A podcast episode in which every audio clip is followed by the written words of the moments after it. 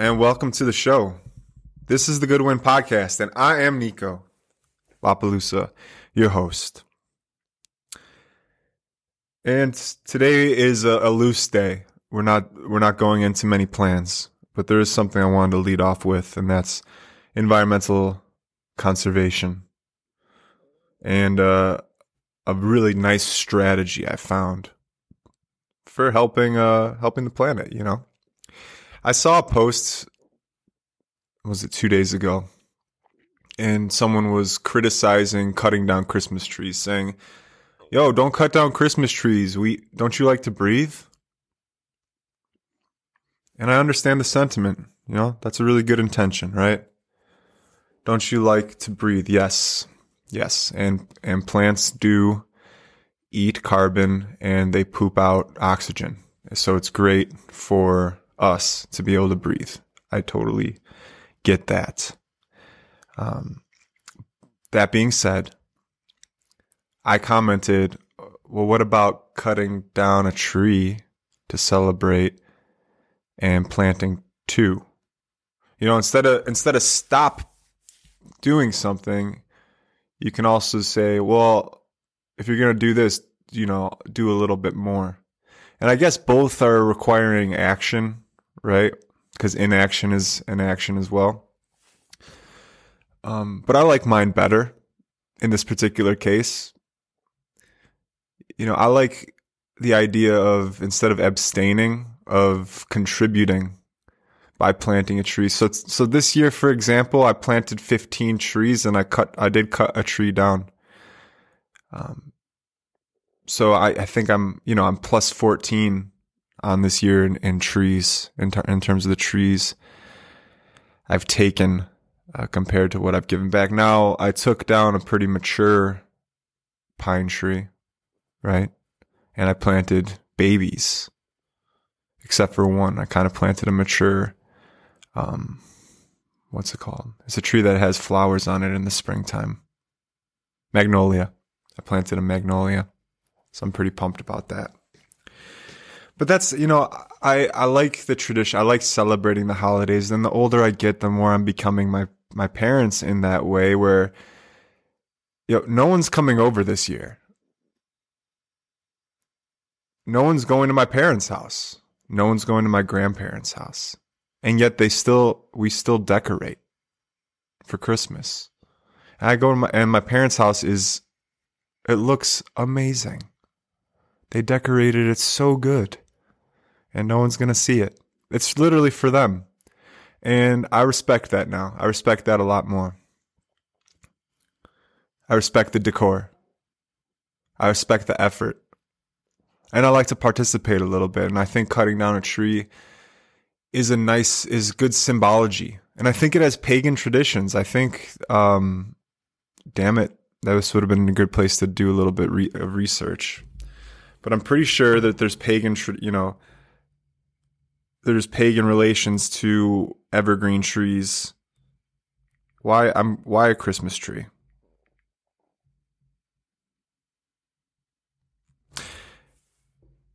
The evergreen fir tree has been traditionally used to celebrate winter festivals, pagan and Christian, for thousands of years.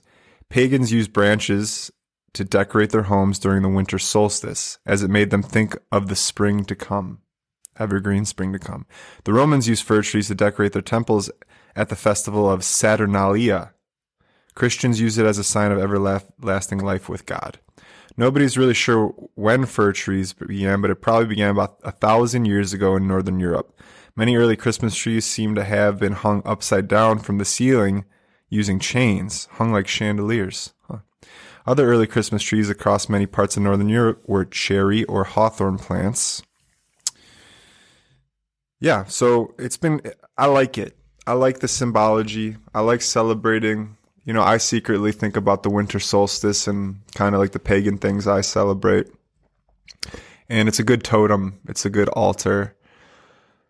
And it's a nice little sacrifice, I think, um, to the gods having a Christmas tree. Plus, it makes the house smell really nice. So, all these reasons and more. I'm pro Christmas tree and I'm pro going out and, and cutting it down yourself. you know, getting a little sap on your hands. And, uh, you know, maybe saying a little prayer before you, you kill the tree by cutting it from its, uh, its life source. So we're pro Christmas tree over here, and I say cut your Christmas tree down and, and you know plant a few trees throughout the year.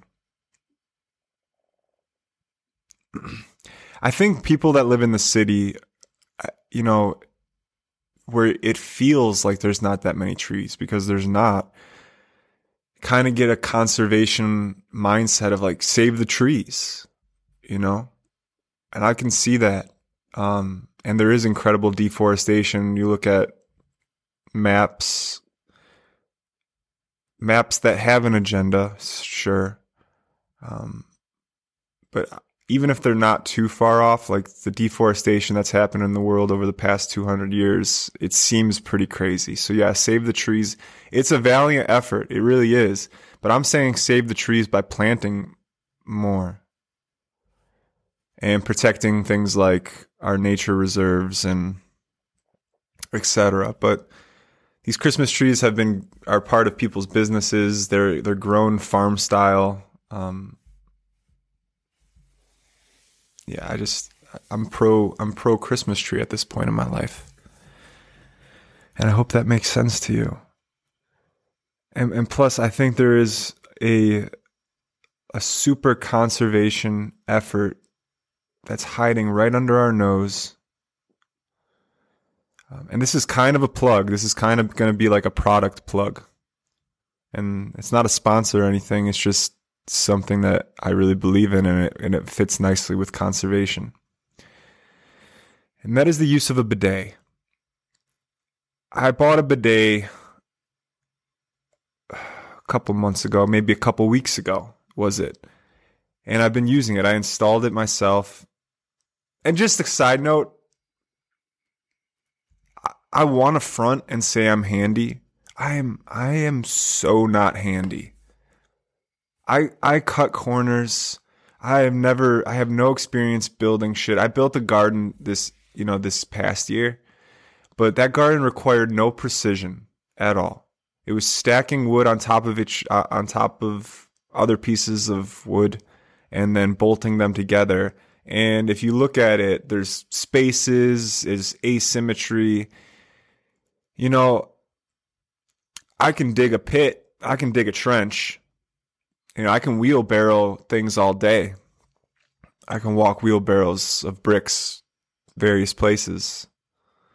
You know, I'm not afraid to get my hands dirty. I'm not afraid to, you know, do a little bit of labor, but in terms of being handy, I'm so out of it. Like anything mechanical, like anything with the car, and you don't want to go into a mechanic shop and just seem completely uh, you know out of it because you it, it's like shooting fish in a barrel you kind of like set yourself up to be an easy target for them to charge you more. So i'll front. I'll front in the mechanic shop.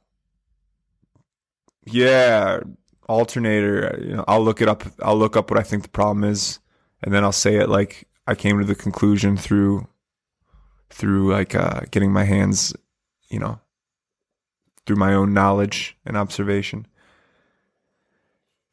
But I'm just not trained, handy uh, in many or any ways.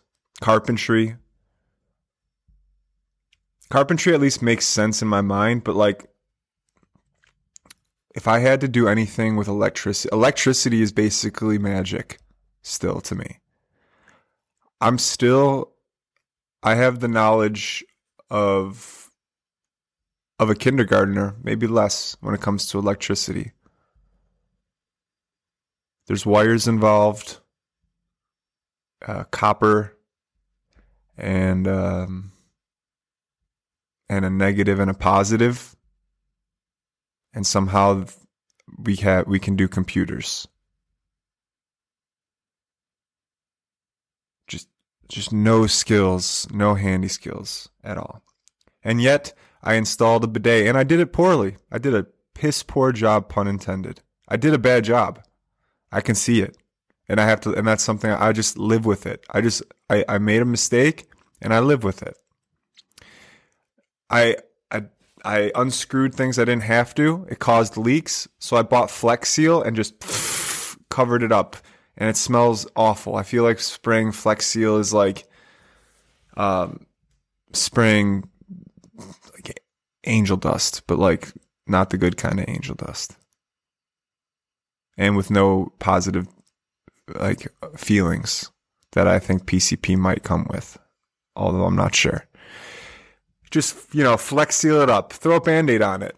I did I did the throw a band-aid on it. And that's why I, I when people cut corners and when people you know take the easy route, it's like I can understand. I may not dig it because I also this is something when I cut corners, which I do, when particularly with handiwork or like building stuff from IKEA or Legos. It's like I'll I'll I'll see myself cutting corners and then I'll say, well, how you do anything is how you do everything. How you do anything is how you do everything. And so when I'm rushing to brush my teeth and like missing like a quarter of the teeth or not brushing my tongue or I'm you know peeing too fast or pooping too fast like we've talked about in previous episodes or you know just reckless with with menial tasks seemingly menial tasks I'll be like well how I do you know anything is how I do everything how I make my bed in the morning because I started to make my bed in the morning ever since you know, Jocko told me to, or Jordan Peterson told me to, or whatever. And I like it. I kind of like having a, a, a, bed that's made. You know, you walk back into a room, nice, nice made bed. And for me, it made no sense to make my bed. This was my justification for not making my bed because I like my blankets swooshed about at night. I like to make myself a burrito. I, I if I go to a hotel and the blankets and the sheets are tucked into the bed, I rip them out so that I can dishevel the blankets all about and be wrapped up. So I'm like, I don't tie my shoes after I take them off. You know, why would I make my bed after I wake up? And for the longest time, I didn't understand. And for the longest time, I rebelled against making my bed. Um, but now I kind of like it you know, now I kind of see because I'm becoming my mother in a lot of ways how cleanliness and godliness kind of go together. You know, you, you take a heroic dose of mushrooms and in a disheveled room, in a dirty place, and you start to realize how it does affect you. Clutter, disorder, dirt, and that's not even dirt and filth. But you can see how clutter affects your mindscape. Or I did. And so I like a made bed now. I like a little made bed. The first thing I do most mornings, if I was like too lazy the night before to kind of like arrange to put things in order, the first thing I'll do is like put things in order. So I'm becoming my mother. It worked. so I installed this bidet and I caused a leak in the toilet. I had to go get a new part, um, you know, that the, that it didn't come with, and uh, you know, used Flex Seal to cover up the leak. I think it's fine. I don't know. Uh, there's been no more leaking. And yeah, it was just kind of it was just kind of a messy nightmare. not because it's hard, not because it's difficult. It was all me. It was because of me. And I'm not handy and I was trying to cut corners and I was trying to hurry it up and I installed this bidet and life changing. Life changing. So, so glad I did. So glad I did. I mean, on so many levels. One, from a conservation level, I think I've used four squares of toilet paper in, in a month and a half now. Like, how is this not the standard how is this not standard operation? You get done, you put the bidet on, five, ten seconds of pressurized water to your sphincter. And really, the toilet paper is just a formality. I can probably just pull up my, my toity pants and go on with my day. But as a formality, just to check, it's basically just to check my work. I'll rip a square off, pat, pat, pat, rat, tat, tat, wrists on glitter, butthole on thinner. So, and, and it's clean. And it's clean every time. And toilet paper is a huge consumer of not only trees, but the bleaches that, that are the, that are used and the creosote that is used. And there's just so much shit that goes into making toilet paper. And it's an and it's an industry that's not addressed. You want you want to make significant environmental impact? Look at the toilet paper industry. Go ahead. Look at it. It's crazy and because people think it's necessary it's you know it's a necessary thing it's a necessary thing but the amount of bleaches and chemicals to to get a softer paper and those fucking bears, those Charmin bears, they don't give a shit about the community they live in. They don't. Toilet paper production is a nightmare zone. It is. Please look into it. But I'm telling you, there's a solution. There is a solution, and it's called bidets. Look, I'm using four squares of of toilet paper per month. Okay, that's not true. Maybe, you know, I'm pooping three times a day, which is good, which is healthy. And if you're not pooping two, you know, once or twice a day, um, well, we can get into that. I think, you know, you need to rearrange yourself, rearrange your guts a little bit to get on that. So let's say I'm using four to eight squares a day. There's 800 that's like a hundred sittings, a hundred sittings per per per roll of toilet paper. Um, or no, that's a that's a, a hundred days of toilet paper. A hundred days. That means per year, three and a half rolls of toilet paper.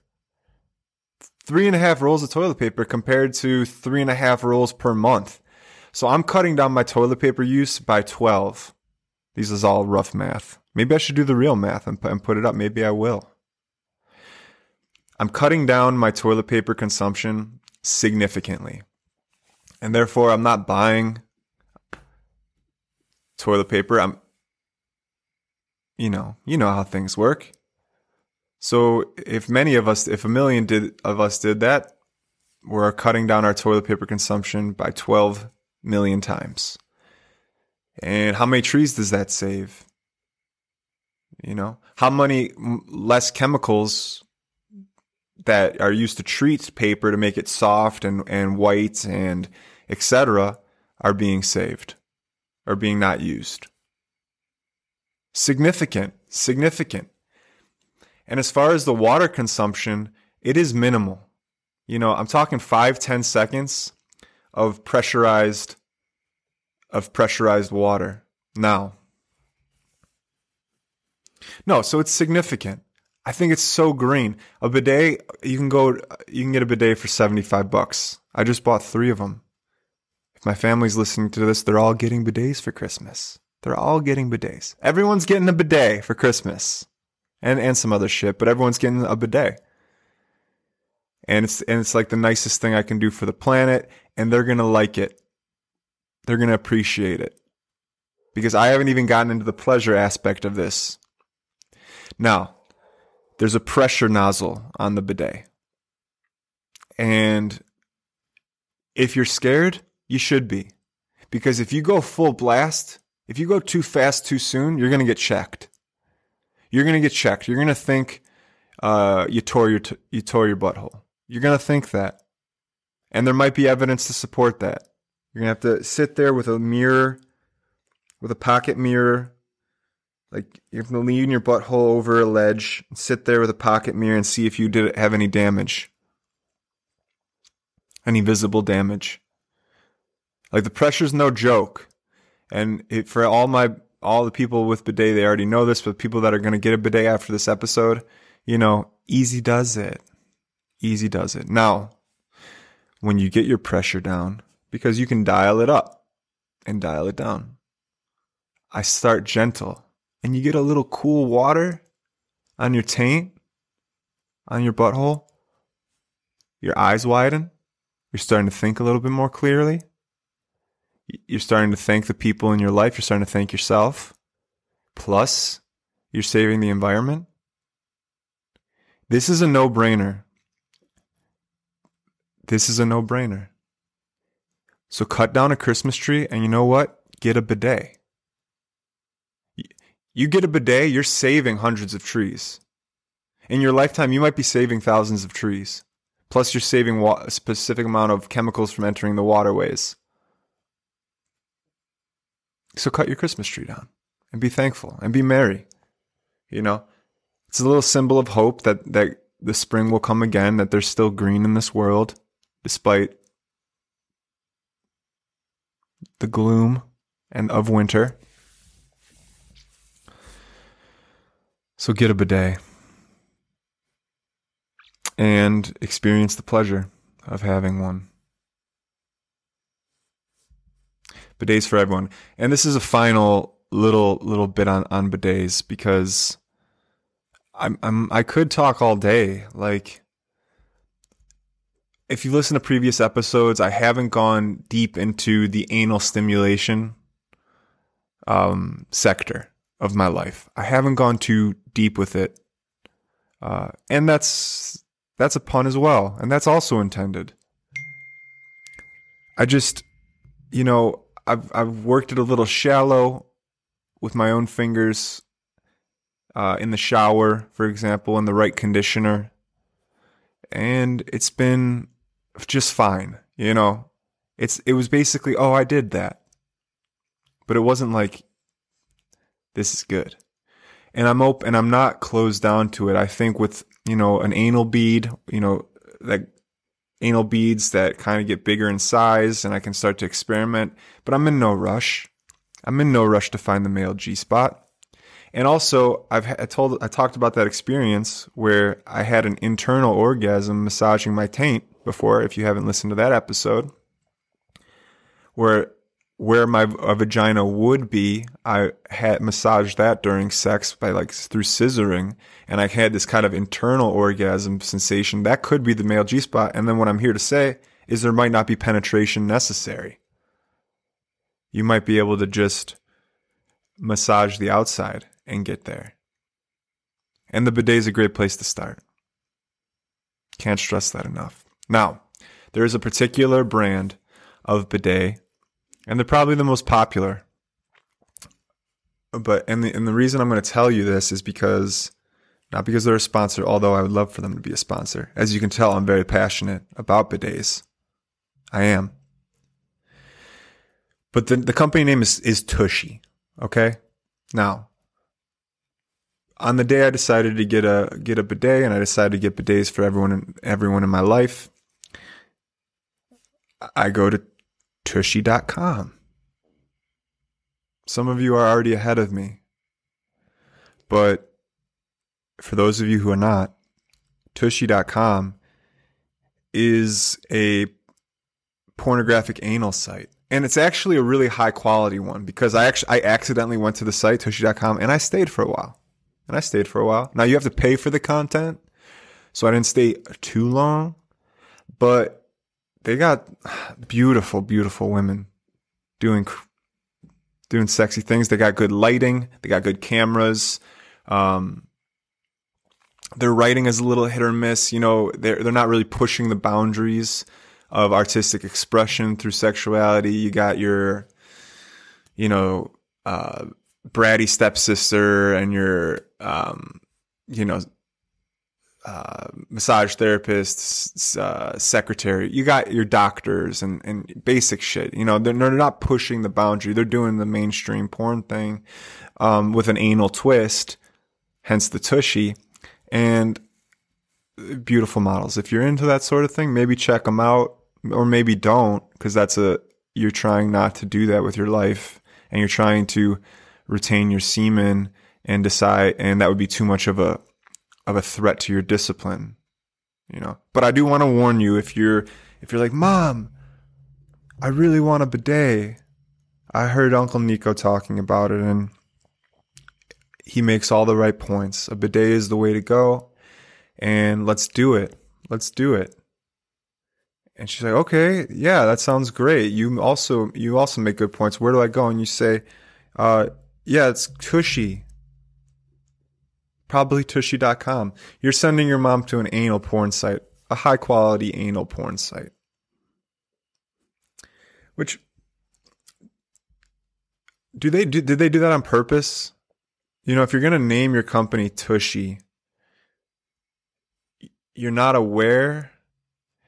You know, my, my question is is isn't it an advantage to the company? Is it a way of getting a little bit more traction? You know, companies who name themselves with companies that already exist. It's kind of like like small towns in the Midwest naming themselves after like big big cities throughout the world. Like there's a like a Paris, Indiana, or like uh like Dallas, Wisconsin.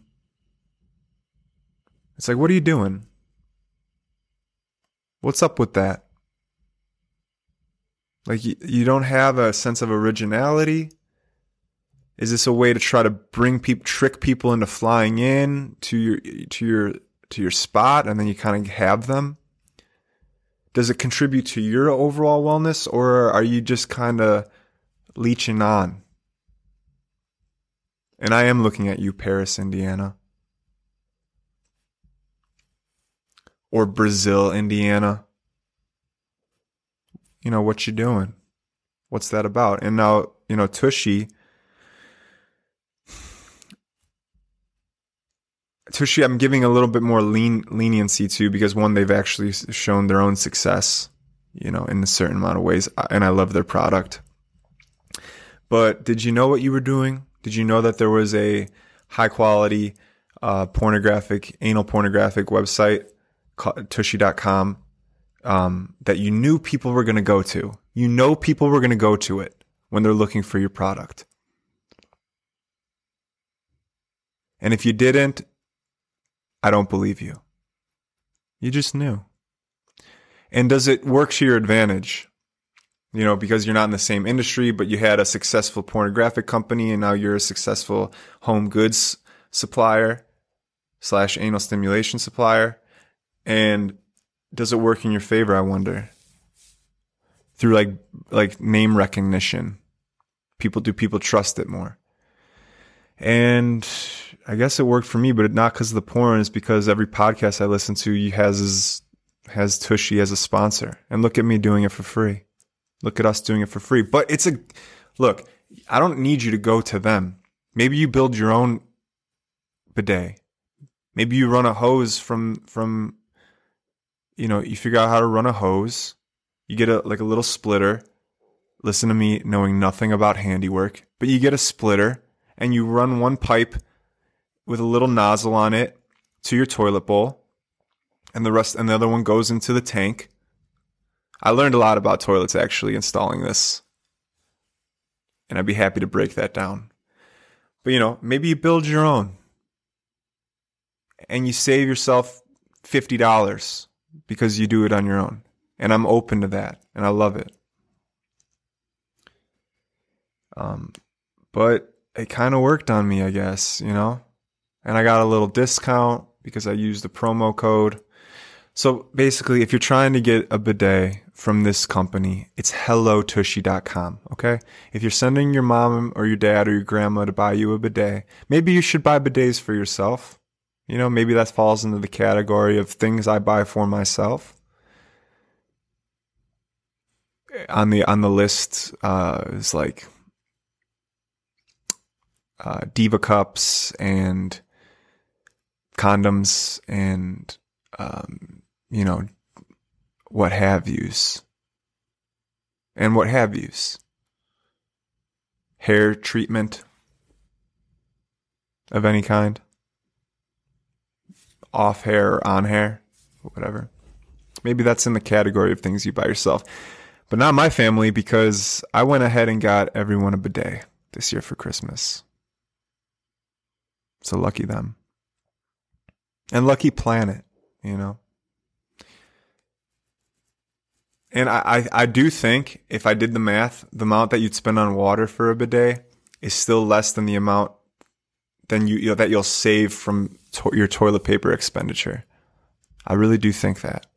Unless you're like my girlfriend who wraps her hand like an oven mitt every time she she goes to the bathroom. I swear when she's staying with me, my toilet paper usage goes up fuck 10 times, maybe a thousand times. Like a fresh, plump roll. And after a weekend of her staying, it's like, uh, it looks like I have to whittle my own toilet paper from, from leaves and wood chips in the backyard. Cause we're out. After I just bought a, a mega pack of mega rolls. And I do, I question, what are you doing with all that toilet paper? What are you doing with all that toilet paper? Are you afraid? Is it because you're afraid of you getting your hand dirty? Well, guess what? A bidet, you don't even have to go down there. The water goes down there for you, spritzes it clean. I'm talking 10 seconds. You can't just turn it on and turn it off. Okay. I thought that at the beginning. I would just do a quick on and then I'd be wiping like, oh, but you got to let it run. Let it run for a little bit. 10 seconds. And you'll find your pressure, the pressure that works for you. This is like a, a big long commercial for, for bidets, but I, uh, it needed to happen. This is, this is valuable. So recently I had a, I do live streams on my TikTok because, you know, I'm lonely. Also because, you know, it's fun. It's actually a good way to build engagement with the people that I, that follow me. We're up to like 190,000 and, um, it's cool to interact with them and like see, see what they're about. So I did my first live yesterday and I ended up spending an hour and 45 minutes on this, on this live because it was that engaging. But I found myself like, because people would come in at various points. It wasn't like everyone showed up at the beginning and then they, and then everyone left. Like 2,000 people came and they tell you your analytics after your live. 2,000 people came and went during that hour and 45 minutes. And out of those 2,000 people, maybe 100 of them actually interacted with the live. Other people just kind of watched, which I find pretty curious. But nevertheless, I guess I understand sometimes you don't need to talk. But people come in and they ask you, they're like, they ask me, they're like, I'm 26. What do you want to tell me? Or, I just broke up. How do I get over this? Or just stuff like that. Knowing no context at all, not even seeing a picture of their face, just seeing a username. And granted, there are some usernames that really tell quite a story. Like, this is a waste of time zero zero, or lonely boy two, or strawberry whore 46, or, um, you know, the world, the dot world dot needs dot peace dot zero zero. It's like, okay, I can, that's, that's it. That's all I have to work for, with. And they're like, Hey, I'm 20, I'm 21. What should I, you know, what should I know? And I get it. I put out content. My popular content is things I wish I knew before 30. Part 1 through 30 is what's out right now. And it's like, okay, well, first off, just look through my content that's literally answers your question of what you should know at, at 20 years old. But this, I found myself repeating the same thing over and over because there's really only one piece of advice I can give. I'm finding. There's just one thing I can say to people. Particularly when I have no context at all about their life or what they're going through specifically. And it is take your time to understand yourself. No, understand yourself. Why? When you understand yourself, you will be able to do the things that you want to do. By showing up to the things that you want to do, by knowing what you want to do, you'll be able to show up for the things that you want to do. By showing up for the things you want to do, you're going to build your self esteem because you're going to get better at something. You're going to have a sense of purpose. So you're going to have self worth. When you have self esteem and self worth, all of a sudden you know how much love, how much, how much you, you should be loved. When you know how much you should be loved, you're going to attract people that'll love you. And you're also going to put up a boundary of people that are indifferent to you. It's all about self awareness and building self esteem. So, all I say over and over again is answer the question, Who am I? meaning you. And do, like do things that'll build your self esteem, and those things will be particular to you. And you'll know them by knowing more about yourself, and things will fall in line if you can get yourself to show up for a practice daily, you know, I guess that's a, that's a touch of discipline, but it doesn't have to be daily. You can be patient with yourself. Maybe you show up for the things you love once a week at first. And maybe sometimes you're showing up daily and sometimes you're showing up weekly or monthly and the cycles of frequency change. And I don't want you to get caught up on the frequency, but you'll, you you'll show up for things and all of a sudden you'll find that you're getting better. All of a sudden you'll find that you're being recognized within the community just just from showing up because people trust you just from your presence alone. You don't even have to do anything extra besides show up. And your self-esteem will increase, your self-worth, a sense of purpose will be cultivated just from you making a decision to show up for something that you like to do. And this cycle, and then we're spiraling up. All of a sudden we have momentum working up and we're spiraling up. And, and really it's kind of like the spiral is kind of like this because sometimes we feel like we regress, right? And then sometimes we feel like we're accelerating. And then we feel like we regress, but we don't feel like we fell as far as we did the last time we regressed. And then we're accelerating. And so like the cycle, it kind of spins up like this, I find. As opposed to like DNA, where you're kind of always on the same level in a way, or you're constantly working your way up. I find it's like, like more like that for whatever that's worth. If that if that visual is helpful, uh, and if you're just listening, I don't know what to tell you. So that's the only only advice that I can truly give people. You know, is is you know, you know, it's like, hey, what should I do? You know, you know. And and me, I don't have you know, I have the audacity to share myself and to share these perspectives and and I've talked about why where this audacity comes from, where you know, why I'm able to kind of share these things, um, why the shame from sharing isn't greater than the the sense of desire or um, the rewards that I feel like I get by sharing my voice. And part of that is understanding these concepts myself. And then part of that is ego stuff like being seen and being heard and, and feeling valued and and validation and all that. Um, but I do find myself when people are asking me these advice, especially on the lives, like, yo, I, I'm getting the sense that you guys think you're starting to idolize or think that I'm good. And now I have to tell you some shit about me. Okay. Because if I don't balance it out, if I don't ground you, I'm going to let you down in the future and then you're going to be you're going to feel worse maybe feel worse off than before and instead i kind of like try to ground people's expectations like if they say thank you for this i'll say you're welcome and i'll accept that because we've talked about in previous episodes i think there's a great disease happening of of the people's inability to accept and it's epitomized by not being able to say you're welcome after someone says thank you so I'll say you're welcome and then maybe they'll keep going, you know, after I say you're welcome, you know, and I go, you know what? Stop. You're doing the thing where you're pedestaling me and it's, it's only going to do you harm.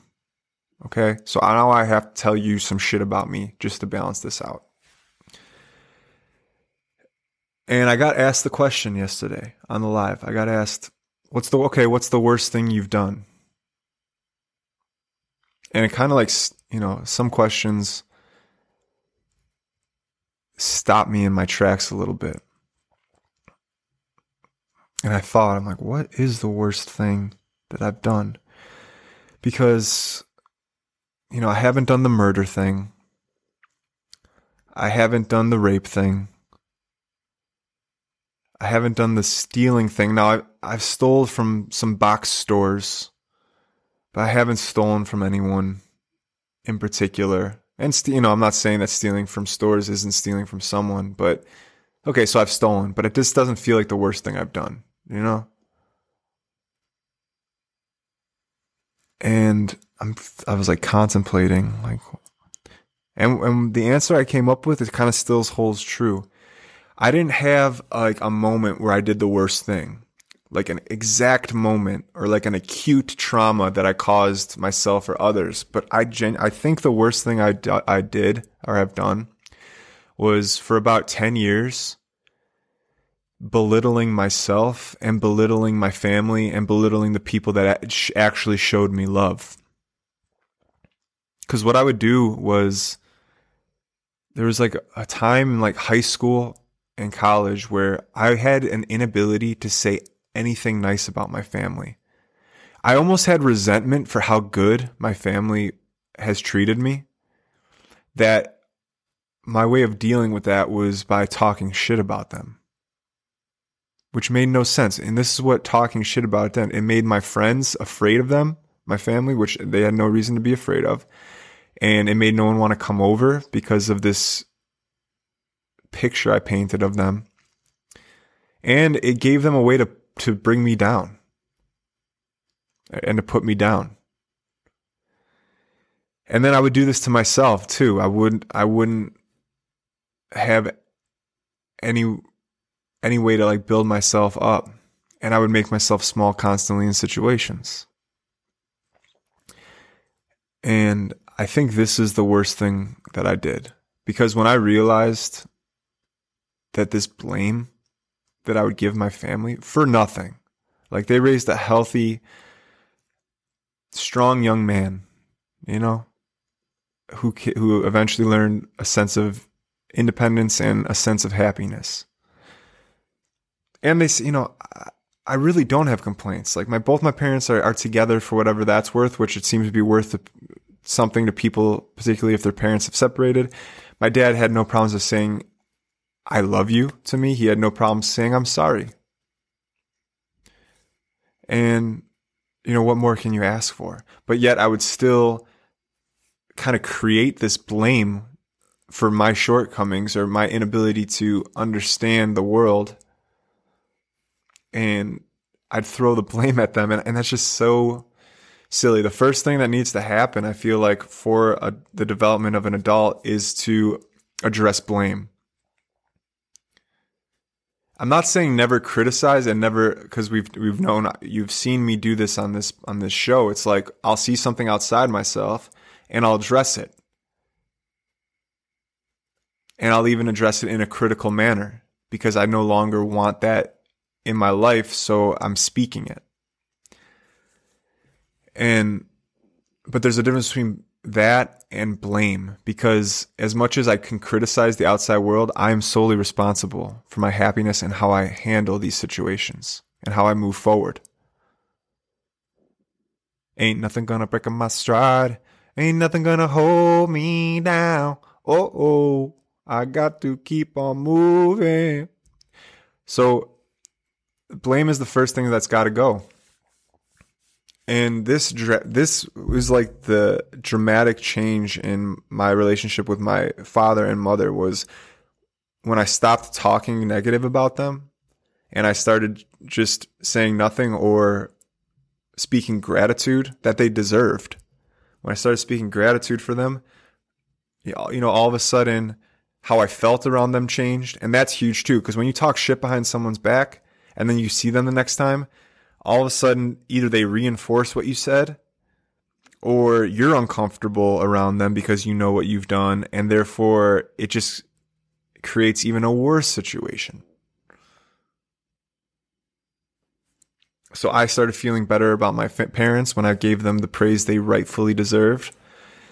Um, and, and that's been a huge, huge part of my growing up experience is eliminating blame learning how to speak well about the people in my life, learning how to speak well about my family, and learning how to speak well about myself. So this is the worst thing I feel like I've done was belittle myself for and and those around me for for a decade. And that is pretty shitty, you know? Like what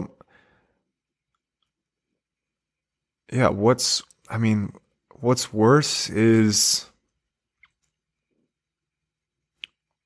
I don't know. I mean, I've been a glutton at at times. I've been greed, but I've I've never been I had never had an acute moment where like greed destroyed a relationship I was in. Um, I've never really chosen money over people. And gluttony seems like a self punishment as opposed to kind of a bad thing I did for another person. It's hard to say. I mean, I think I think one of the worst acute things I did was, you know, being 13 and um hitting on a girl that had a boyfriend that I was supposedly boys with. And the thing about that situation is I felt terrible, terrible for years after doing that. And I felt so much shame for having, having done that. And that's probably one of the worst things I did was just like come on to a, you know, just being 13. This is a lot of the reason why I share sexual education is because it's, it's, it's, you know, it's what I didn't necessarily have. And and it led me astray, you know, having no framework of how to satisfy the desires that I felt or how to be intimate. Um, and then, and it caused me to betray people that were my friends at the time. And that, and that was awful. And actually, I still feel it a little bit. So I still might have some processing to do. Actually, whoa. I thought I kind of went through the gambit on that one. Um, I think what's really coming up is ever since kind of learning that at 13, I've been real sensitive about not being any particular way with guys as girlfriends, particularly if we're friends or we have like a brotherhood going on. But it's kind of not happened. It's not been reciprocated. So now I'm on the, in a way, I'm on the other side and it doesn't feel good either. Hmm. So things something to consider.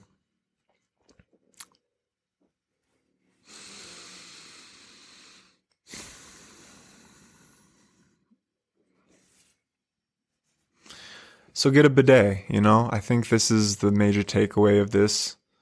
Um, if you do reach out, you know, I will answer and I'll try to answer with my own experience and maybe that'll be illuminating in some way, but I'm going to tell you the same thing. I'm going to tell you to look within. I'm going to tell you to answer the question, who am I?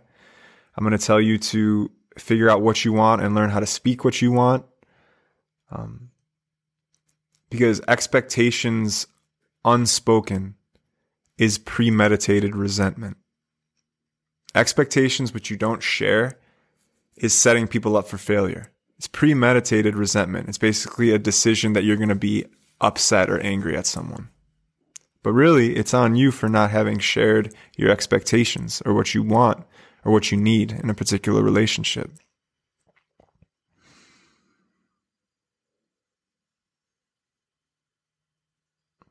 Bueno.